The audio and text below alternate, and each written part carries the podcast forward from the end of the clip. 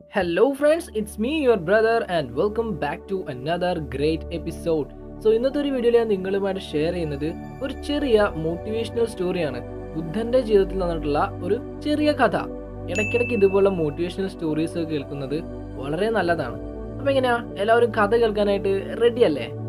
Let's do it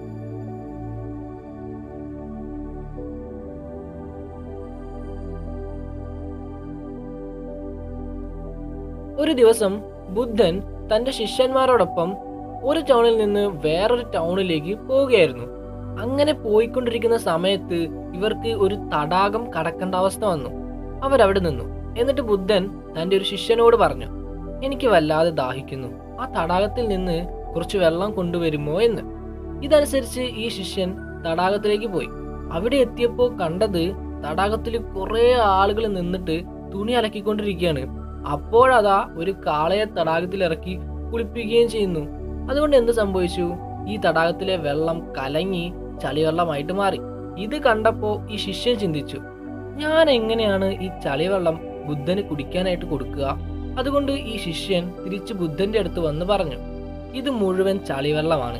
അത് കുടിക്കുന്നത് നല്ലതല്ല എന്ന്.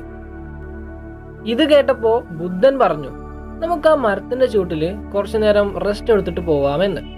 ഏകദേശം ഒരു അരമണിക്കൂറിന് ശേഷം ബുദ്ധൻ ഈ സെയിം ശിഷ്യനോട് തന്നെ പറഞ്ഞു നീ ഒന്നുകൂടി തടാകത്തിലേക്ക് തിരിച്ചു പോയിട്ട് കുടിക്കാൻ കുറച്ച് വെള്ളം കൊണ്ടുവരൂ എന്ന്. ഇത് കേട്ടതും അനുസരണയോടെ ശിഷ്യൻ തടാകത്തിലേക്ക് തിരിച്ചുപോയി പക്ഷേ ഇത്തവണ നല്ല തെളിഞ്ഞ വെള്ളമായിരുന്നു. ക്രിസ്റ്റൽ ക്ലിയർ വാട്ടർ ചളിയെല്ലാം താഴത്തേക്കടിഞ്ഞ് മുകളിലെ വെള്ളം കുടിക്കാൻ യോഗ്യമായിരുന്നു. അതുകൊണ്ട് തന്നെ ആ ശിഷ്യൻ ഒരു ചെറിയ കുടത്തിൽ വെള്ളം നിറച്ച് ബുദ്ധന് കൊണ്ടുപോയി കൊടുത്തു. ബുദ്ധൻ ആ വെള്ളത്തിലേക്കൊന്ന് നോക്കി. എന്നിട്ട് ശിഷ്യനോട് പറഞ്ഞു കണ്ടില്ലേ നീ ആ വെള്ളത്തെ വെറുതെ അങ്ങ് വിട്ടു. അതുകൊണ്ട് അതിലെ ചളിയെല്ലാം താഴത്തേക്ക് അടിഞ്ഞ് സ്വയം അത് തെളിഞ്ഞ വെള്ളമായി തീർന്നു. അതിനൊരു എഫേർട്ടിന്റെയും ആവശ്യം വന്നതേയില്ല. ഈ കഥയിലെ ഗുണപാഠം എന്താണെന്ന് ചോദിച്ചു കഴിഞ്ഞാൽ നമ്മുടെ ജീവിതം നമ്മുടെ മനസ്സും അതുപോലെ തന്നെയാണ്. എപ്പോഴെങ്കിലും നമ്മുടെ മനസ്സ് ഡിസ്റ്റേബ്ഡ് ആയി കഴിഞ്ഞാൽ അതിനെ ചുമ്മാ ഫ്രീ ആക്കി അങ്ങ് വിടുക. കുറച്ച് സമയം കൊടുക്കുക. അത് തനിയെ ശാന്തമായിക്കോളും. ശാന്തമാക്കാൻ നിങ്ങൾ പ്രത്യേകിച്ച് എഫേർട്ട് ഒന്നും കൊടുക്കേണ്ട ആവശ്യമില്ല.